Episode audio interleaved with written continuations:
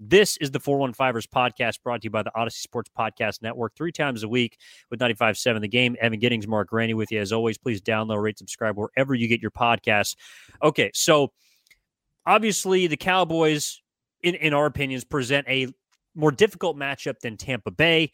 We have seen the 49ers put together the most, I, I, would say, even though Dallas won going away against Tampa and it wasn't very close, I, I would say with what San Francisco did in the second half, to me, established a level of dominance that not even Dallas put together in that first half, yeah. um, going up by 24.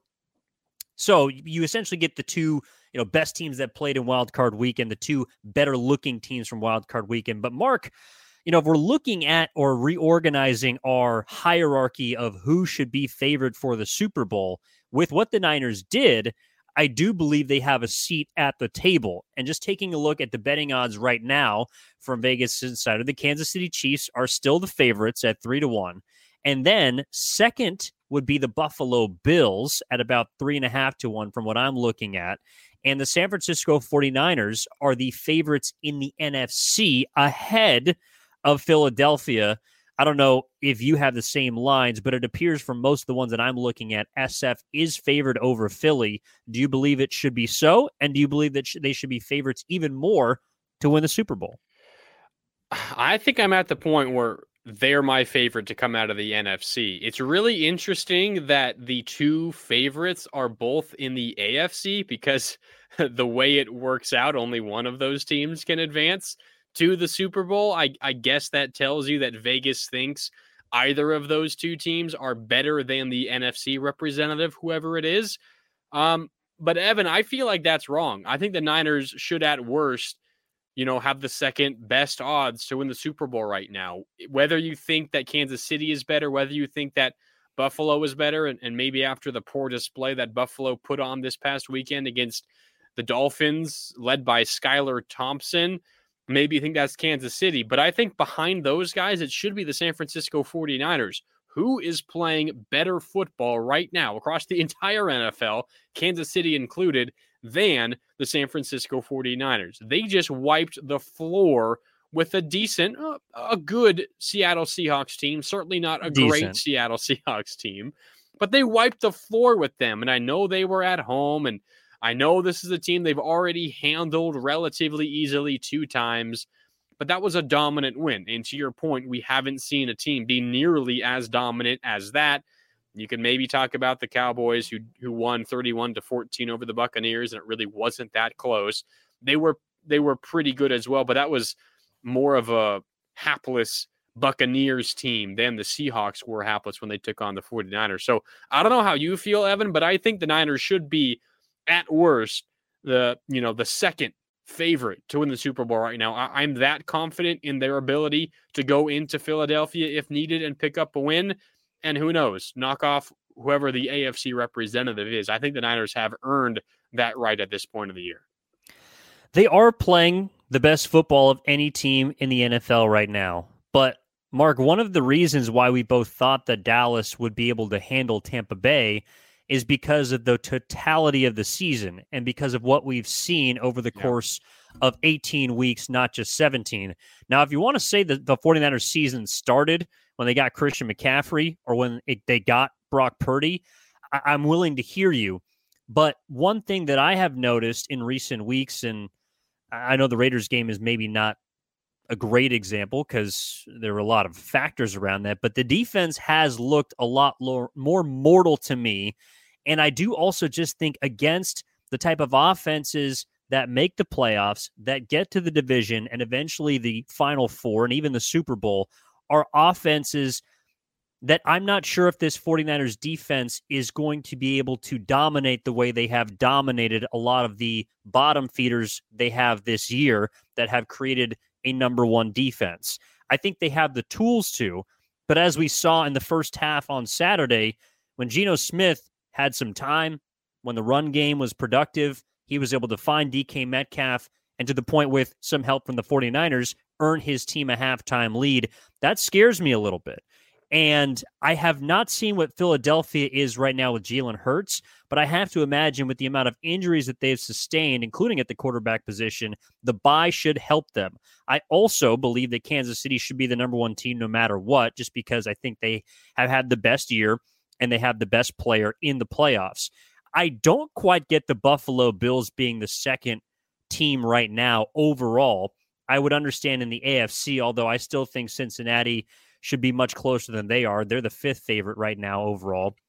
But to me, San Francisco, ever so slightly, would be number two in the NFC behind Philadelphia to me. And that's only because I haven't seen the Eagles yet.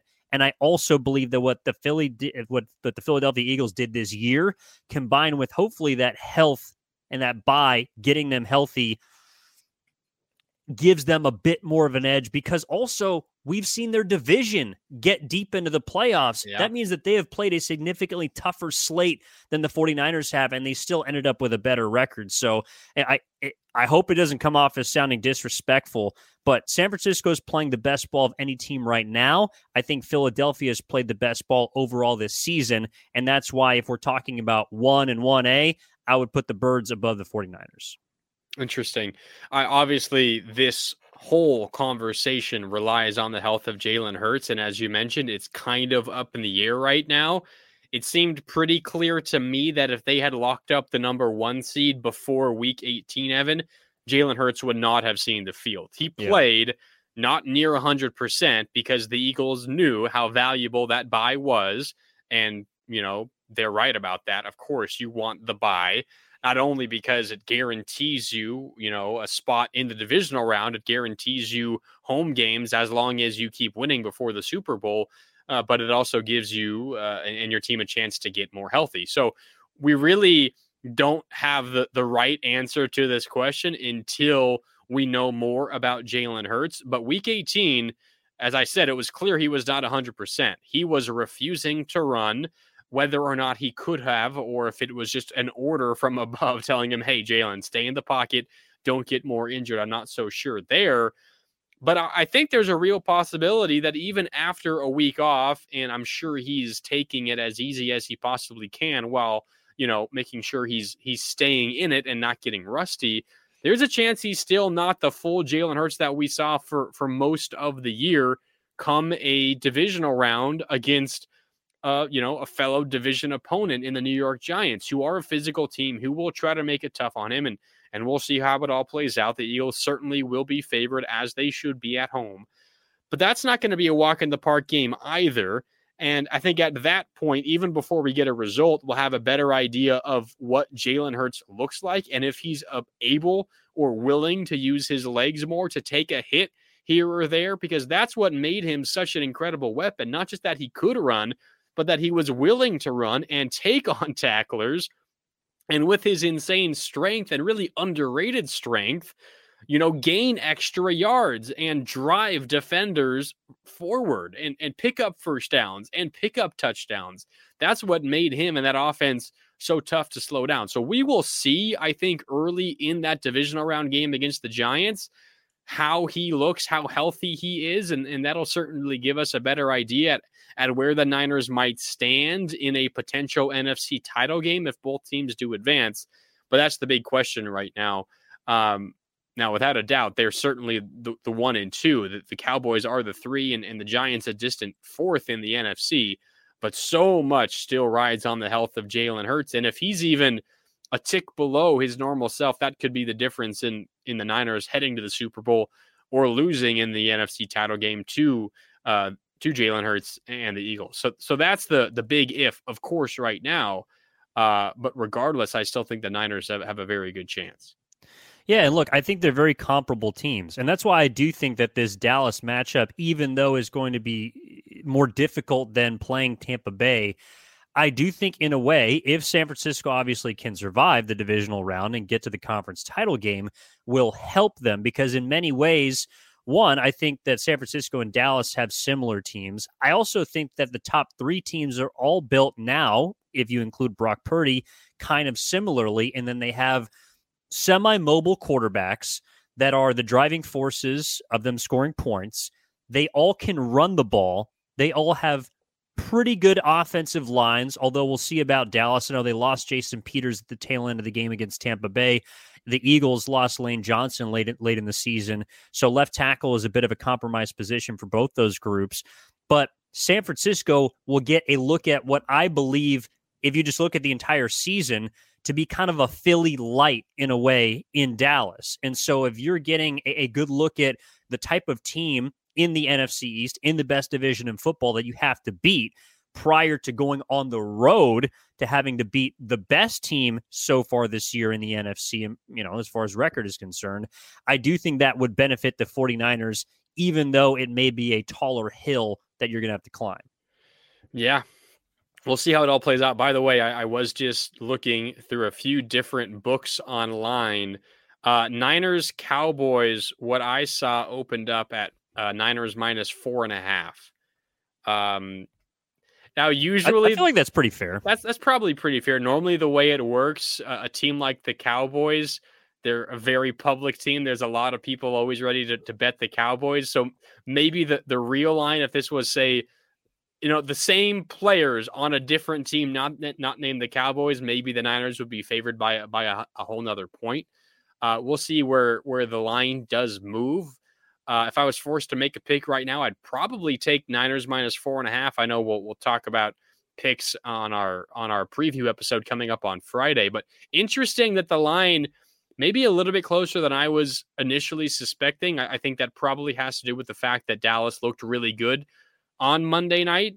Um, but we'll see how it all how it all works. Um, in terms of the Niners and the Super Bowl, I do think there is when we talk about Super Bowl odds, the fact that they do have to go through a Cowboys team is something that is probably depressing their odds just a little bit because let's say Minnesota won, Evan, and the Niners were taking on the Vikings.